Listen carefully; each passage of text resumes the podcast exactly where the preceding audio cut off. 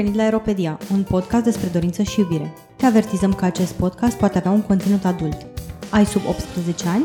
Îți recomandăm Sexul vs. Barza.ro, prima platformă de educație sexuală în format video din România. Suntem George Și Kitty. Iar astăzi vom vorbi despre certificatul de virginitate și despre o campanie pe care uh, o serie de ONG-uri din România a inițiat-o la începutul acestei luni, campania de netestat. Uh, e vorba de ONG-urile din rețeaua VIF, rețeaua pentru prevenirea și combaterea violenței împotriva femeilor, care au cerut uh, uh, scoaterea în afara legii a testelor de virginitate, teste care încă se mai practică în unitățile de medicină legală din țara noastră. A existat, există o petiție în acest sens care însumează astăzi când înregistrăm peste 40.000 de semnături și care poate fi semnată în continuare. Uh, stăm de vorbă cu Andreea Bragă de la Centru Filia, care ne va spune uh, de ce certificatele de virginitate sunt, uh, nu sunt bune, ci sunt, foarte, sunt o formă de violență împotriva femeilor și cum au ajuns la, acest, la această campanie și ce încearcă să obțină cu ea. Bine ai venit la noi, Andreea! Mulțumesc tare mult pentru invitație! Bine ai venit. Eu recunosc că, deci eu nici nu știam că există așa ceva în România și recunosc că am rămas cu gura căscată. Adică, inițial, când am, cred că tu mi-ai trimis, George, un articol despre asta și inițial am crezut că e o chestie de pe Times New Roman sau ceva, știi? Adică am deschis și eram like, dracu e asta? Și pe aia mi-am seama că nu e chiar serios, așa ceva se practică în România și recunosc că am fost absolut șocat. Nu, deci nici măcar nu mi-ar, mi-ar fi trecut prin cap că poate să existe ceva de genul ăsta. Mi se pare ceva de domeniul science fiction, așa nu știu, e oribil. Uh, și mă bucur foarte mult că, că apucăm să, să vorbim pe subiect și să, să aflăm mai multe despre așa ceva.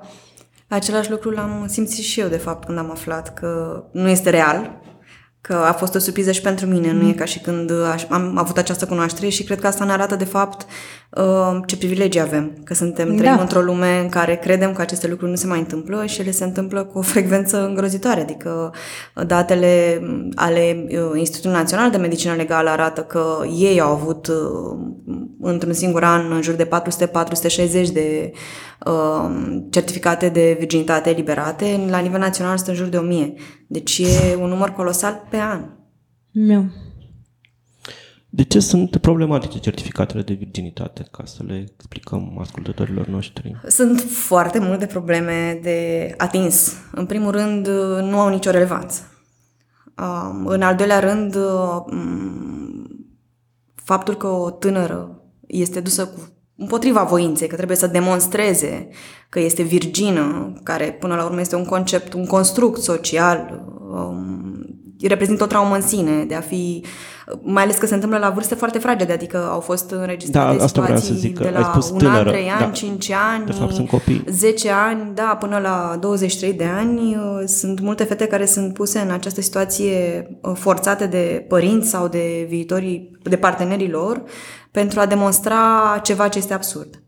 Um, este o practică care um, a fost condamnată de Națiunile Unite. Um, Organizația Mondială a Sănătății a explicat în repetate rânduri că nu are relevanță în sensul în care practica aceasta de a verifica himenul este undeva la 10%, poate să ateste, de fapt, virginitatea, care oricum în sine este problematica și concept. Și atunci este o formă de control a sexualității fetelor, până la urmă, de a se încadra niște norme patriarhale învechite, care pentru mulți dintre noi uh, sunt de domeniul trecutului, de ev mediu, am spune, ce, cine mai pune preț pe virginitate în zilele noastre. Dar uite că se întâmplă. Și în continuare, pentru multe fetițe, aceasta reprezintă valoarea supremă. Trebuie să dovedească. Și în momentul în care pentru nu se încadrează... Fetelor. Pentru familie. Pentru familie, da. Și în momentul în care nu se încadrează în ceea ce uh, este înțeles ca virginitate, Adică um, atunci cumva e ceva neregulă cu ele, defect și sunt, trec prin multiple traume, de fapt. Odată cu testarea virginității de către un uh, medic la medicină legală, pe de altă parte de a confrunta comunitatea că, uite, nu te-ai încadrat în, în aceste așteptări, să, să fii într-un anumit fel. Este considerată violență sexuală împotriva fetelor în alte state. În alte state este o practică interzisă. Uh, și noi am practic lansat această campanie pentru a pune presiune pe autorități să scoată în afara legii posibilitatea de a efectua aceste uh, teste de virginitate. Uh, mi se pare important pentru că trebuie să fie un semnal dat de stat. Adică indiferent de uh, tradițiile care există în societate, că suntem o societate patriarhală, statul trebuie să dea o direcție de respectare a drepturilor omului și cred că este important să începem să, cu respectarea drepturilor copilului. Adică dacă nici în cazul minorilor nu putem să facem tot ce ne stă în putință, să le oferim siguranță și dezvoltare în libertate, lipsit de prejudecăți și traume de acest fel, cred că nu putem să schimbăm nimic. Mă rog, mi se pare important aici aș adăuga un pic de informație, că uh, mi se pare totuși importantă, motivul pentru care sunt uh, și complet irelevante, pentru că fiziologic nu, nu au sens, în ideea în care himenul cu găurile pe care le are variază de la persoană la persoană. Adică și nu se, nu se rupe neapărat la primul contact sexual. Sunt unele persoane care au un himen intact și dacă au făcut sex până s-au plictisit. Uh, și sunt persoane care au un himen care este foarte fragil, care se poate rupe de la inserția unui tampon în timpul menstruației până la anumite sporturi și activități sportive. Uh, Uh, sunt persoane care, în mod natural, pentru că există niște găuri în acest himen natural, pe care este menstruația. Da? În perioada de menstruație, pe acolo este menstruația, că altfel ar fi blocat Dacă ar fi complet o barieră completă acolo, nu ar putea să iasă menstruația.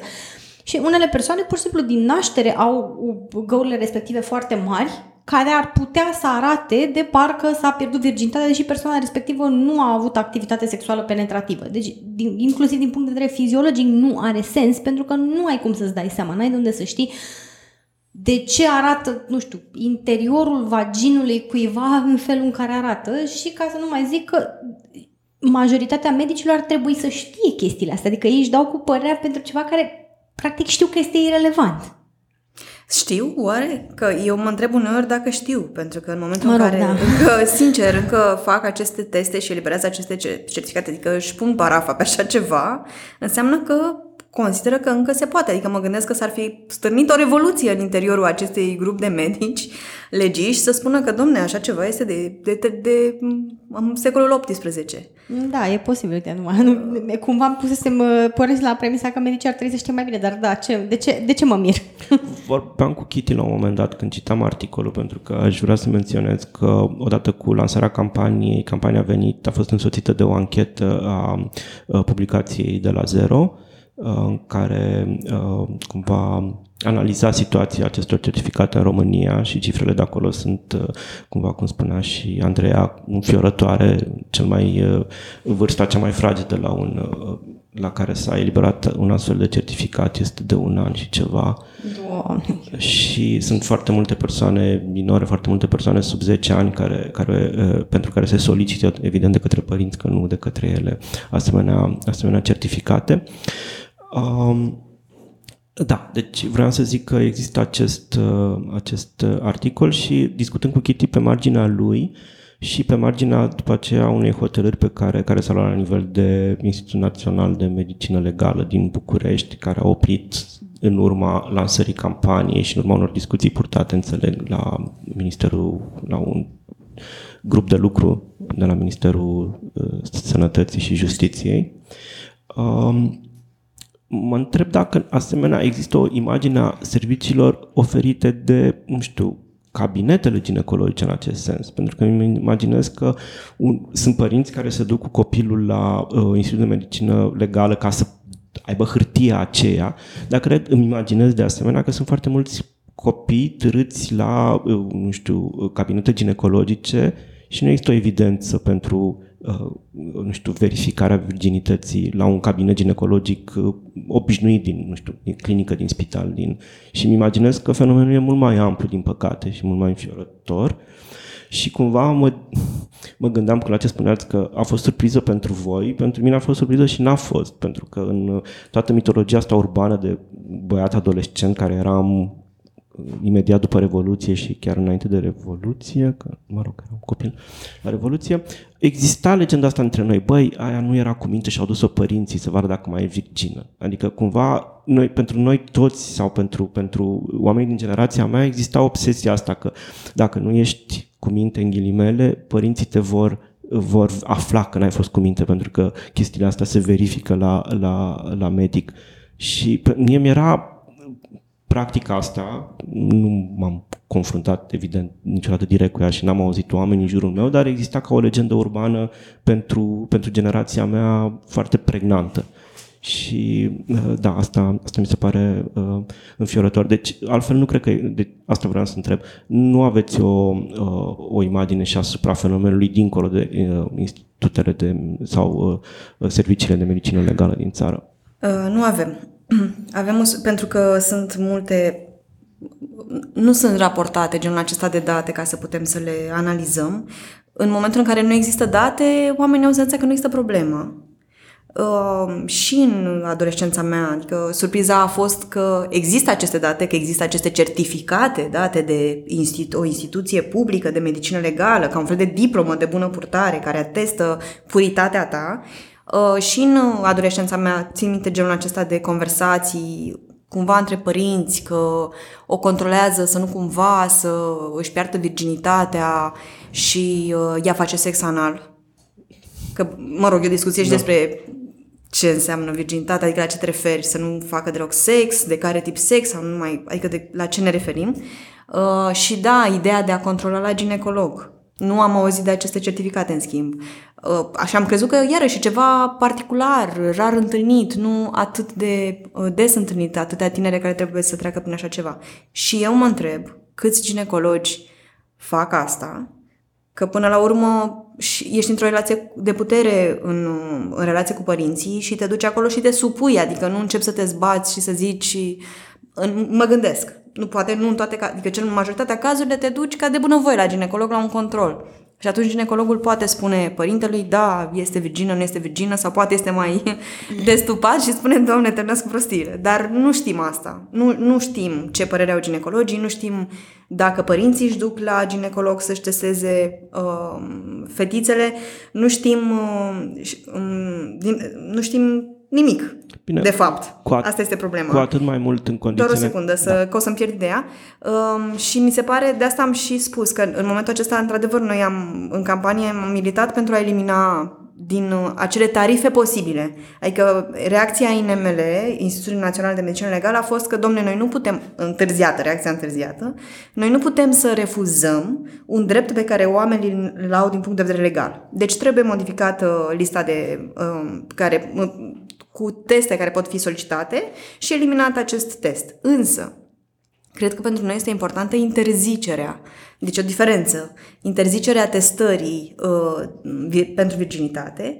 Există practici în alte state. Aici există și un uh, efect uh, secundar, în sensul în care ele pot ajunge uh, să se facă la negru, să nu mai, adică să fie, să fie duse sub alte condiții, să fie testate în alt fel fetițele uh, de soacră, mamă, altfel, da? Se, putem ajunge și la această situație, dar în momentul în care, din punctul meu de vedere, este incriminat, uh, iarăși, vorbim de o politică penală a statului care îți spune că acest lucru este traumatizant pentru copil, este, ar trebui să fie uh, ceva care să fie scos în afara regii și nu cred că este suficient să interzicem, nu, nu este suficient să scoatem aceste teste din lista de posibilități, ci este important o campanie de educare a publicului larg Sigur, de-abia a trecut legea în Parlament în care putem să facem educație sexuală după clasa 8 dar e nevoie cumva să sensibilizăm publicul larg cu privire la ce înseamnă virginitatea și de ce este irrelevant să mai discutăm despre virginitatea ca legătură de himen perforat sau neperformat, perforat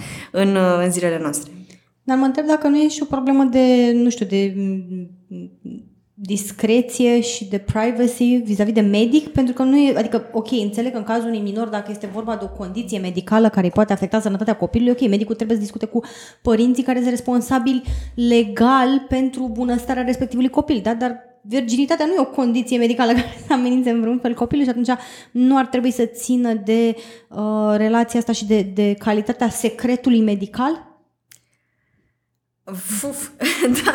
Nu știu, mă, mă gândesc. Păi, mă uh, gândesc. da, ar trebui, sigur, etic ar fi să țină de calitatea secretului medical, dar re, uh, acum, dacă ne uităm la realitățile românești, da, astea, uh, astea cu care trăim noi zi de zi. Uh, pe mine mă șochează, de exemplu, de foarte, am întâlnit foarte multe cazuri de persoane vârstnice care uh, sunt diagnosticate cu cancer și medicul nu le spune și le spune copiilor și cumva se creează această coalizare să protejăm bolnavul, să nu-i spunem, ceea ce mie mi se pare nedrept. Adică este, da. apropo de se, uh, actul medical și cum ar trebui să-ți comunice doctorul ție că tu ești pacientul și drepturile pe care le ai.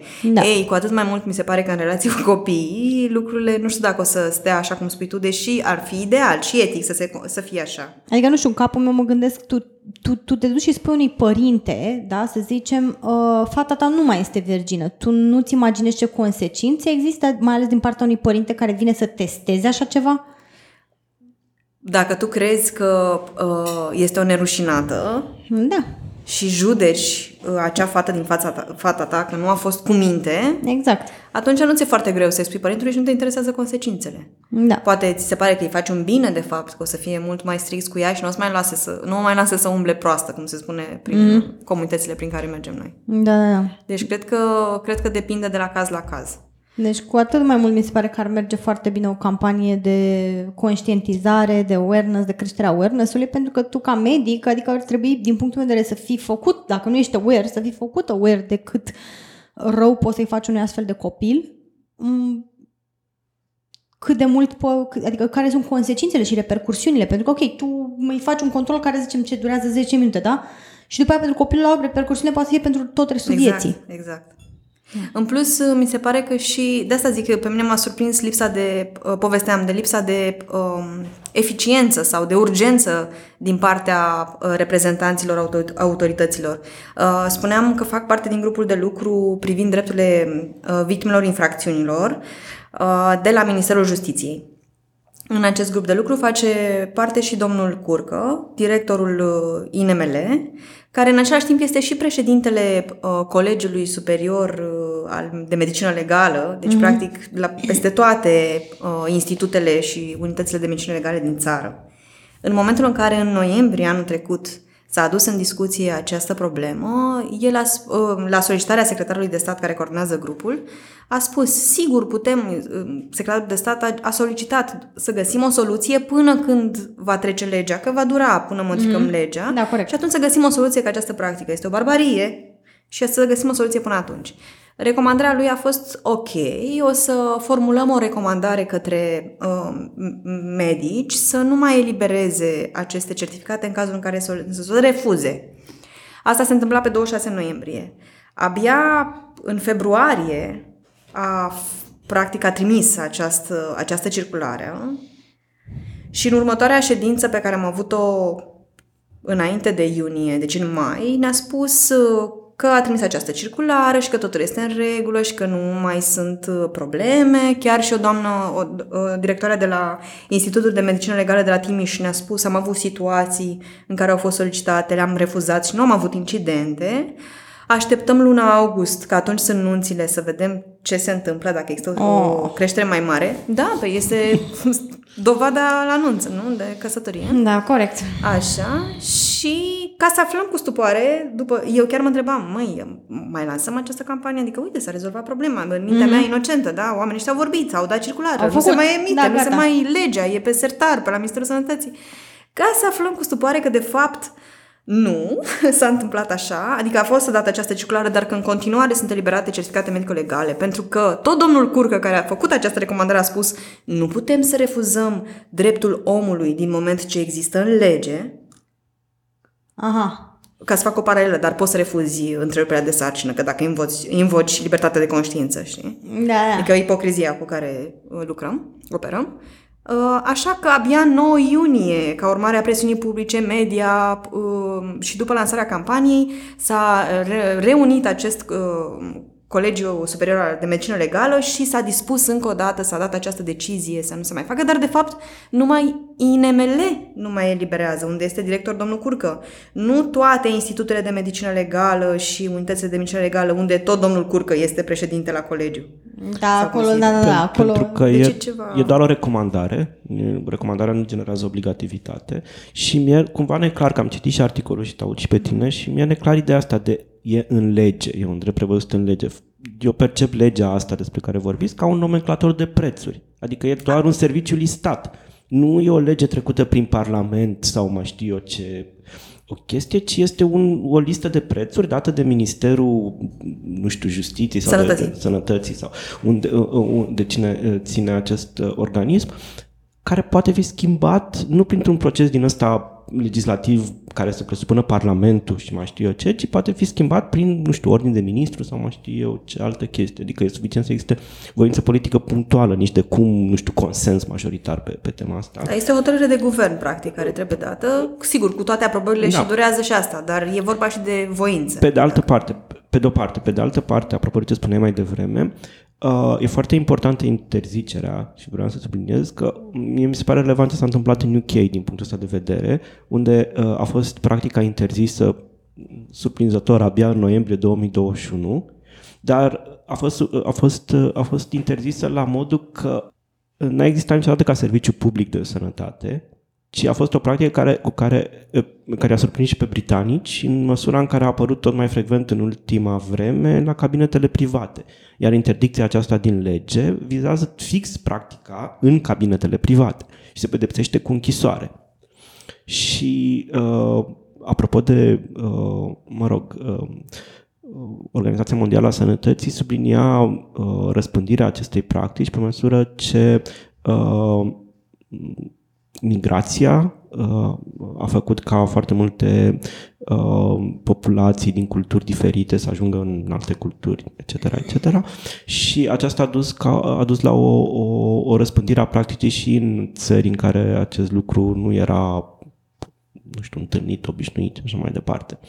Și aceeași Organizație Mondială a Sănătății subliniază și mi se pare relevant în ce listă de țări ne scriem, uh, subliniază, spune care sunt țările în care practica este întâlnită și legală și mi se pare relevant pentru că sunt ilustrative pentru statutul și drepturile pe care le au femeile în acele țări și în acele culturi. Adică uh, Organizația Mondială a Sănătății spunea că practica este legală în Egipt, în India, în Iran, în Brazilia, în Maroc, în Sri Lanka, în Turcia și în Irlanda de Nord, din păcate. Uh, în lista asta de țări ne scriem care n-au o tradiție foarte, foarte uh, bună în ceea ce privește uh, uh, drepturile și statutul, statutul femeii. Da. Um, Sexualitatea femeilor a fost controlată de-a lungul timpului în multe state și dacă ne uităm și la state care sunt uh, asumat liberale și cu drepturile omului în brațe, cum sunt Statele Unite ale Americii, vom vedea că există o întoarcere asupra controlului uh, drepturilor reprodu- capacităților reproductive ale femeilor. Da, este, poate fi un, clar, este în strânsă legătură cu felul în care ne raportăm la drepturile femeilor ca stat.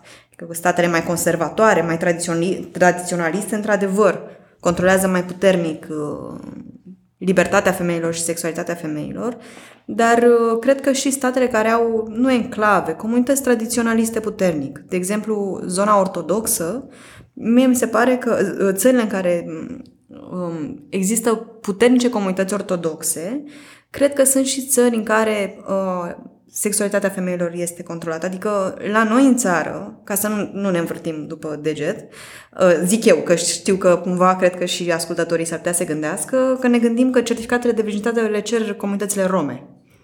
Uh, ceea ce, da, probabil că sunt persoane de etnie romă care cer aceste certificate, dar sunt și persoane care nu sunt rome, Uh, nu neapărat minoritare, majoritare, care consideră că trebuie să-și controleze uh, fetele. Și să ne gândim, eu aș invita ascultătorii să se, să-și amintească când au auzit prima oară de virginitate. Și cum au auzit despre virginitate? Cum ai pus problema? Uite, eu când eram adolescent știam că uh, existau aceste situații în care dacă ea nu era cu minte și așa, o duceau părinții să o controleze. Și eu am auzit asta despre control. Adică și nu era vorba despre o fată de etnie romă. Adică, știi, mi se pare că e important să deconstruim puțin și prejudecă- prejudecățile legate de um, doar la alții cine se, da, doar la alții se cine, întâmplă. Doar la nu alții se noi, întâmplă, știi? nu la noi, nu la da. noi, da, doar la alții se întâmplă. Uh, se, se întâmplă, se întâmplă. Eu, uh, la mine în familie, de exemplu, nu s-a discutat despre virginitate. Uh, țin minte că, deși eram virgină, adică nu mi început în viața sexuală în sensul ăsta.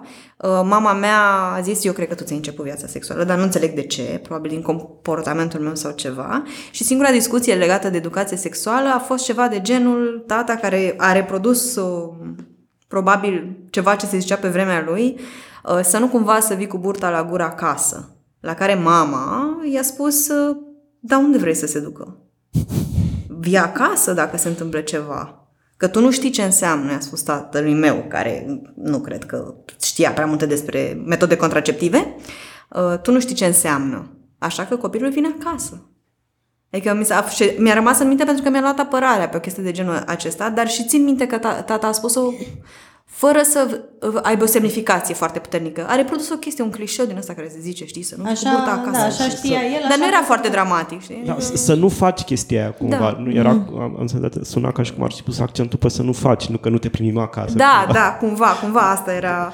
Dar, iarăși, un, mi se pare un exercițiu bun, știi, să ne amintim despre aceste situații. Ele există în viața noastră, uite, s-a întâmplat odată, am auzit odată, dar uite că încă se practică, știi? Și... Mm da, da, și eu, de exemplu, de singura discuție pe care eu am avut-o a fost la 13 ani, când uh, exact asta a fost discuția despre cum îți pierzi virginitatea și s-a făcut, am vorbit cu maica mea, care a făcut un mare tamtam de chestia asta și mi-a explicat că virginitatea ți-o pierzi doar cu cineva pe care îl iubești și trebuie să-l iubești și să fie o chestie asta foarte specială. Și dacă o faci cu persoane cu care nu, nu le iubești și nu ai o relație de lungă durată, adică nu n-am mers atât de departe încât am, spune, am, am spune doar după căsătorie și probabil că și imagina că e foarte open-minded pentru că nu cerea neapărat un, un așa, uh, dar mi-a explicat că dacă te duci așa pur și simplu și îți pierzi virginitatea cu absolut oricine și faci sex cu oricine, o să te umpli de boli.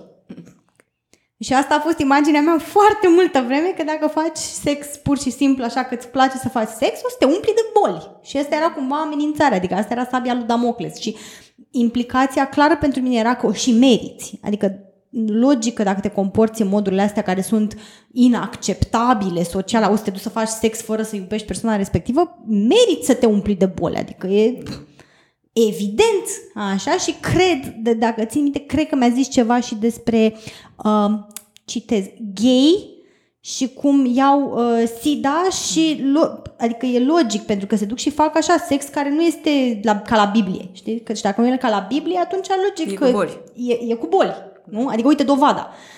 Și țin minte că asta pentru mine a fost o discuție super traumatizantă și cumva a, a acordat o, nu știu, o foarte mare importanță ideii astea de virginitate. Adică am fost foarte mult, foarte obsedat de cum se pierde virginitatea, ce înseamnă virginitatea și um, deși am, am vrut să-mi încep viața sexuală de la 14 ani și eram foarte, eu am fost o persoană foarte conștientă de sexualitatea ei și aveam dorințe sexuale de la 14 ani, am tot amânat, deși era, era clar că era dorința mea. Țin minte că la 14 ani am povestit cuiva că la 14 ani mă, mă vedeam cu un băiat de 20 de ani care era săracul obsedat să nu cumva să fim altundeva decât în locuri publice, pentru că știa exact ce înseamnă să fie cu o minoră de 14 ani. Și eu tot încercam cumva să-l conving pe la dar nu vrei să facem totuși sex și la sărac era nu, nu, nu, nu, nu. Mai stai puțin. Stăm în public, stăm în public aici la piața publică să ne vadă lumea că suntem împreună și ne ținem de mult și nu facem altceva. Și cumva și din atitudinea lui și din discuția asta cu Maica am înțeles că nu e ok, vârsta la care eu îmi doream ce-mi doream și că trebuie neapărat să aștept și era un conflict ăsta foarte mare între ceea ce îmi doream eu și anume să-mi încep viața sexuală și ceea ce mi se părea inacceptabil, adică să, să-mi încep viața sexuală cu o persoană de care nu sunt 100% sigură, de care nu sunt îndrăgostită, de care n-am, cu care n-am o relație de lungă durată și așa mai departe. Și rezultatul a fost că mi-am pierdut la 16 ani virginitatea cu un alt băiat care era virgin și habar n-am avut ce dracu face cu amândoi. Dar măcar m-am sigur conștiința curată, știi, că ne iubeam. Ne iubeam Aha. și eram de 2 ani împreună și era clar da. o relație de lungă durată. Era legitim, adică nu meritam să iau o uh, boală venerică, o citez în nercos pe maica mea, pentru că iubeam. Și atunci cumva era ok, hai că înțelegi. Metoda contraceptivă, Mor... Exact, da, iubirea, metoda contraceptivă. Mor virusii și bacteriile când exact, aud de, când, când aud de iubire. E cu sens, sentimentul de iubire și, mă rog, oricum era cumva protejată treaba, pentru că chiar eram amândoi virgini și în sensul de virgin pun toate găurile și... Uh, dar vreau să întreb chestia asta chiar că pentru că uh, poate pentru unii, poate unii oameni nu se, nu se gândesc la chestia asta sau li se pare evident, dar se pot verifica și băieții de virginitate? Și se verifică băieții de virginitate? Teoretic, uh, Probabil că da, teoretic da, dar nu știu să-ți spun dacă se verifică, dacă, pentru că nu este o cerință, adică mm. nu este o valoare asociată masculinității. Mă gândeam, când povesteam acum, știi, experiențele noastre, mi-am dat seama, mi-am amintit că povestea asta cu virginitatea este și o monedă de schimb. Adică mm. pentru pentru copiii care sunt extrem de defavorizați, care trăiesc în familii foarte sărace, pentru fetițele din acest tip de familii, este o monedă care le asigură cumva faptul că nu o să fie exploatate sexual. Mm-hmm. Adică pentru unele comunități sau familii foarte vulnerabile, tot ce-ți dorești pentru copilul tău este să rămână cu un singur bărbat. Da. Nu să fie uh, luată și făcută carne de tun. Pentru că în se întâmplă și asta, adică din experiența noastră am judecat lucrul acesta. Spun sincer, um, într-una din comunitățile în care lucrăm, o femeie foarte săracă, mulți copii, uh, una dintre fetițe a crescut sub ochii noștri și deja a început să se dezvolte um, și era exact, exact o problemă de siguranță pentru ea. Uh-huh. Și uh, până la urmă mama ei a măritat-o la, nu știu, 2, 13 ani, ceva de genul acesta, uh-huh. cu un bărbat și am judecat-o pentru asta. Inițial a încercat să se ducă la tatăl ei, erau despărțiți, a stat o perioadă pe acolo, s-a întors în fine. Până la urmă am măritat-o și ne-am dat seama că, de fapt, Uh, cu toate judecățile pe care, adică am judecat-o pentru decizia asta de a termina viitorul copilului, să ducă la școală, de unde? Că de-abia se ducea la școală, adică avea și frați mai mici, trebuia să ai grijă de ei, e foarte complicată. Uh-huh. Pentru ea a fost o metodă de siguranță și în momentul acesta eu cred că pentru acel copil a fost mai bine. Um, chiar dacă nu aș dori nimănui asta. Da. E, e, o, e o problemă foarte complicată. Cum am citit uh, reacțiile acestea, că ok, interzicem și o să ajungă să fie verificate altfel. Adică e, nu e suficient uh, modificarea, nu e, nu e suficientă modificarea legii. Adică ce e, important, e nevoie... Da, e important da. ca oamenii să înțeleagă de ce e greșit. Exact, și cum... exact. Și e nevoie de, un, de o protecție mai mare pentru acești copii. Adică nu e suficient ce facem. Nu ce facem, ce facem noi ca societate, știi? Mm-hmm. Pentru că și virginitatea asta, de exemplu, um, una dintre întrebări a fost um, mă duc să, să cer certificat de virginitate să văd dacă nu cumva a fost violată. Uh, nu, trebuie să mergi să faci o plângere la poliție dacă ai suspiciunea că a trecut prin violență sexuală acel copil că nu e, nu rezolvi tu, știi că mai e și situația asta. Mm, așa, te descurci tu. Da, și uneori uh, violul sau agresiunea sexuală nu e considerată atât de... A, cel mai grav este pierderea virginității. Știi? Că în ochii unor oameni, pierderea virginității în sine este cea mai gravă, nu neapărat infracțiunea care s-a întâmplat. Dacă persoana nu mai era virgină, e o circunstanță atenuantă pentru agresor. Nu era, nu era virgină. Deci, da, ok, agresor, dar nu era Sper virgină. că nu este o circunstanță atenuantă. E, e absurd, evident. Este dar, absurd, dar și de asta ar, ar, trebui, este, ar da. trebui rupte cele două chestii. Da, că nu, da. nu verifici. Dacă Da. verifici agresiunea sexuală, nu verifici vir- virginitatea și virginitatea e irrelevantă în cazul. Mi se pare foarte importantă discuția asta legată de uh, circunstanțele atenuante, pentru că există și acel, un, nu știu dacă știți, raportul Inspecției Judiciare care a analizat uh, practica instanțelor și parchetelor cu privire la încadrarea faptelor ca acte sexuale sau cu minori sau viol și există aceste prejudecăți în rândul magistraților, până la urmă și ei reflectă societatea în care trăim, adică cu bune și cu rele. Și că printre decizii uh, sunt și aceste argumente, că fata nu învăța bine la școală, că uh, își începuse viața sexuală, da, da. adică dacă era activă sexual, pe, pe ăla n-a fost viol, a fost act sexual cu minor, înseamnă că a vrut. Um, faptul că... Uh, Deci, adi- mie, mie mi se pare halucinant că sunt magistrați în România, sunt oameni care lucrează în domeniul juridic, știu că vârsta de consimțământ e 18 ani și pot vorbi de act sexual consimțit cu minor. Nu, vârsta de consimțământ nu este 18. Nu mai este, 18, nu este la noi? Nu există o vârstă de consimțământ la noi în legislație. Ce ne lipsește nouă este că noi credem că legea e, e într-un fel de bun simț, da. dar Aflu de și fapt eu e lucruri în noi. realitate. Da, și eu aflu lucruri noi, adică tot aflu lucruri noi și mă surprind. Uh, Noi credem că există o vârstă a consimțământului, ea nu există. Noi credem că există o definiție a consimțământului, noi nu avem o, co- o definiție a consimțământului în lege. Violul în legea din România nu este legat de consimțământ. Ca să fie viol trebuie să fie constrângere sau punere în imposibilitatea de a-ți exprima voința. Nu, să nu, nu înseamnă, nu, nu este ca în alte state civilizate uh, în care trebuie să-ți exprimi un consimțământ valid.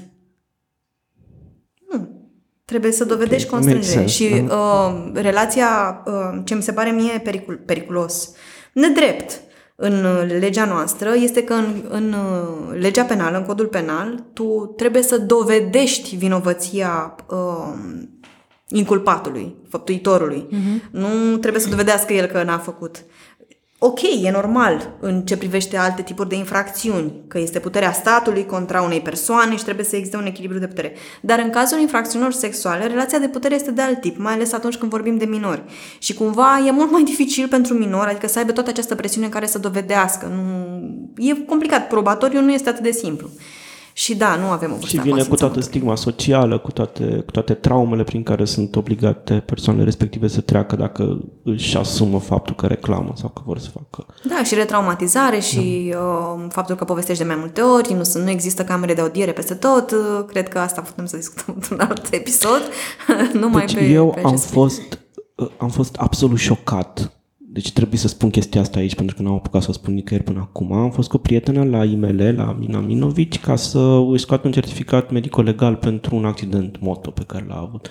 Și am intrat la recepție și nu exagerez absolut deloc. Recepția era uh, o doamnă de la jandarmerie acolo, la un birouaș așa, și în dreapta recepției, înainte să, înainte să intri în institutul propriu-zis, în dreapta recepției, după un perete de sticlă mat, dar nu mat așa, era o masă ginecologică.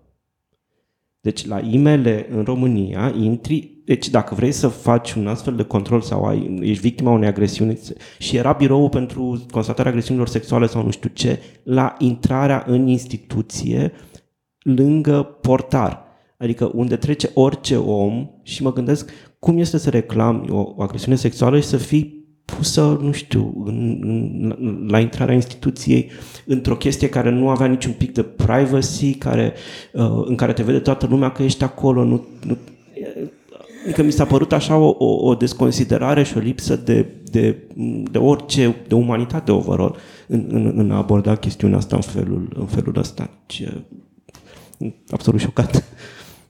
Nu știam acest lucru, da, e șocant să trebuie să faci un control. În, în primăvară am fost cu prietena respectivă acolo și era, ma, și așa scria frumos biroul, de, cred că am făcut și poză la, la chestia asta.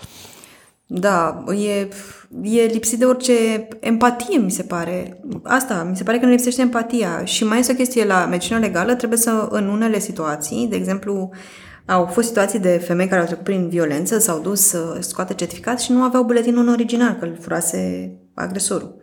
Nu se poate. Wow. Noaptea să te duci la medicină legală să faci asta. A, și se mai întâmplă în alte județe să ai nevoie de timbru fiscal.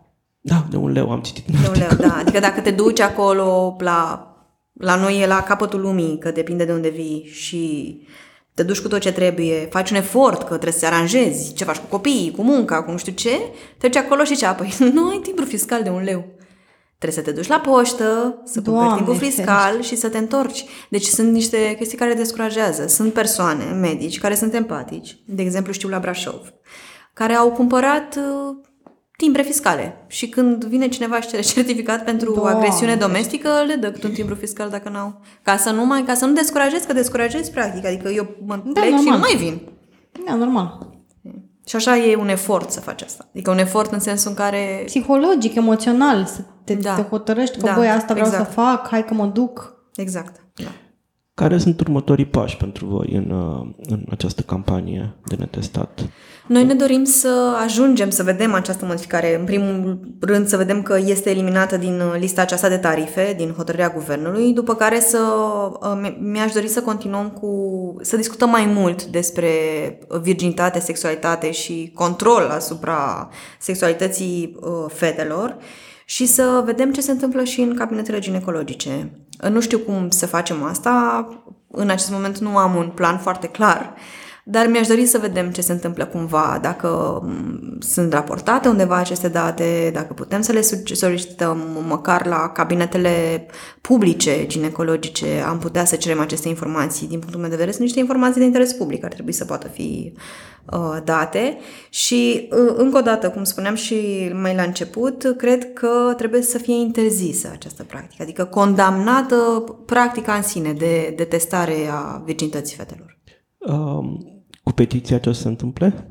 Păi este mecanism de advocacy, adică o să o depunem, mai strângem semnături și o vom depune ca un push, un, un pas ulterior pe care să, să punem presiune pe, pe Ministerul Sănătății să modifice legea. Și dacă oamenii vor să ajute și să contribuie, cum pot face asta? Uh, păi, în primul rând, să semneze petiția, care este disponibilă pe platforma de click, o găsiți și o pe... O să aveți și link în... Uh, în, uh, în descrierea episodului. Da. Perfect. Și în, în al doilea rând, cred că e nevoie de conversație, să scoatem la lumină. Cred că e nevoie de uh, mărturii despre uh, ce înseamnă testarea asta. Noi am făcut un call pe paginile noastre de social media și am început să primim diverse mărturii despre testarea virginității sau cum aflăm despre virginitate, cum este controlată virginitatea de, de familie sau de partener în, în relațiile intime și uh, cred că putem să contribuim la povestea aceasta cu sensibilizarea publicului larg. Adică să povestim exact ce am discutat noi acum despre faptul că virginitatea nu înseamnă o bucată de himen intact și că poți să nu-ți începi viața sexuală și să nu mai ai himenul să pară ca și când a, a fost perforat sau lucruri de genul acesta. Adică să avem această conversație pe care nu o avem.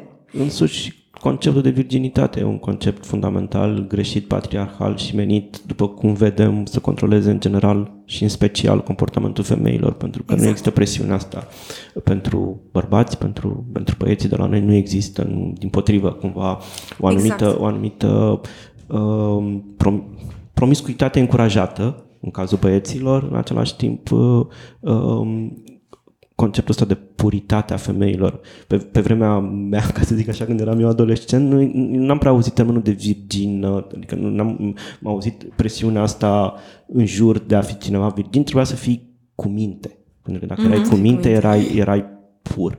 Adică nu puteai, aia umblă, nu e cu minte. Mi se pare și absurd, uh, mi se pare acest dublu standard, numai că adică e, e nedrept pentru că este un dublu standard, adică ca bărbat ești încurajat să ai cât mai multe partenere, să nu știu ce, bărbat heterosexual trebuie să fii ca să fii în standard. După care, uh, dublu standard cu fetele care nu, să nu cumva să-și înceapă viața sexuală. E o problemă de cerere-ofertă. Da. Dacă ne uităm la o piață liberă, adică dacă cum vrei și una și alta, că nu, nu se poate, adică nu se poate. Plus, uh, eu mai știu aceste legende urbane cu uh, tați care își duceau uh, băieții să, se, să-și înceapă viața sexuală, ca să nu mai să evităm... Da, la lucrătoare sexuală. Da, la lucrătoare sexuale, da. Adică la, că vor, că nu vor, îi inițiau în această masculinitate toxică. Eu am avut o discuție halucinantă în weekend cu cineva care s-a dovedit a fi cu un pic mai în vârstă decât mine, ceva din familie, așa, pentru că am avut niște nunți în weekend.